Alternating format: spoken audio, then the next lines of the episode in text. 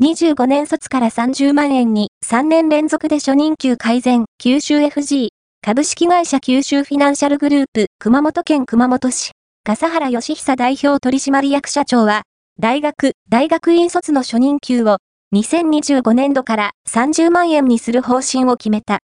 現行の27万円を24年度に28万円へ高めた上で、段階的に引き上げる。子会社の肥後銀行と鹿児島銀行の2行では、すでに、大学卒、勤務地限定なしの初任給に関し、24年度に24万円、25年度に26万円へ引き上げる方針を明らかにしていた。いずれも、3年連続の改善となる。